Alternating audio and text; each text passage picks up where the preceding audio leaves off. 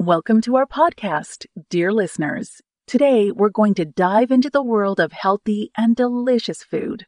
I'm going to share a recipe for a salad that's so hearty and nutritious. It can be enjoyed as a main course. Let's start with the ingredients. You'll need a cup of cooked quinoa, a cup of chopped kale, half a cup of diced cucumber, half a cup of cherry tomatoes, a quarter cup of feta cheese, a quarter cup of chopped red onion, and a quarter cup of chopped olives. For the dressing, you'll need two tablespoons of olive oil, one tablespoon of lemon juice, one clove of minced garlic, and salt and pepper to taste. First, cook the quinoa according to the package instructions and let it cool.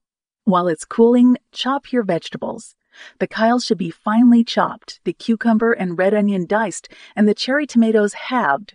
Once the quinoa is cool, combine it with the vegetables in a large bowl. Crumble the feta cheese over the top and add the chopped olives. Now let's make the dressing. In a small bowl, whisk together the olive oil, lemon juice, and minced garlic. Season with salt and pepper.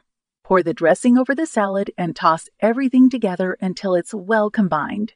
And there you have it a delicious, nutritious salad that's perfect for a main course.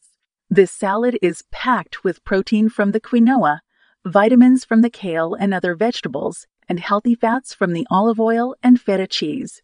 It's a balanced, satisfying meal that's perfect for any time of the day. Enjoy!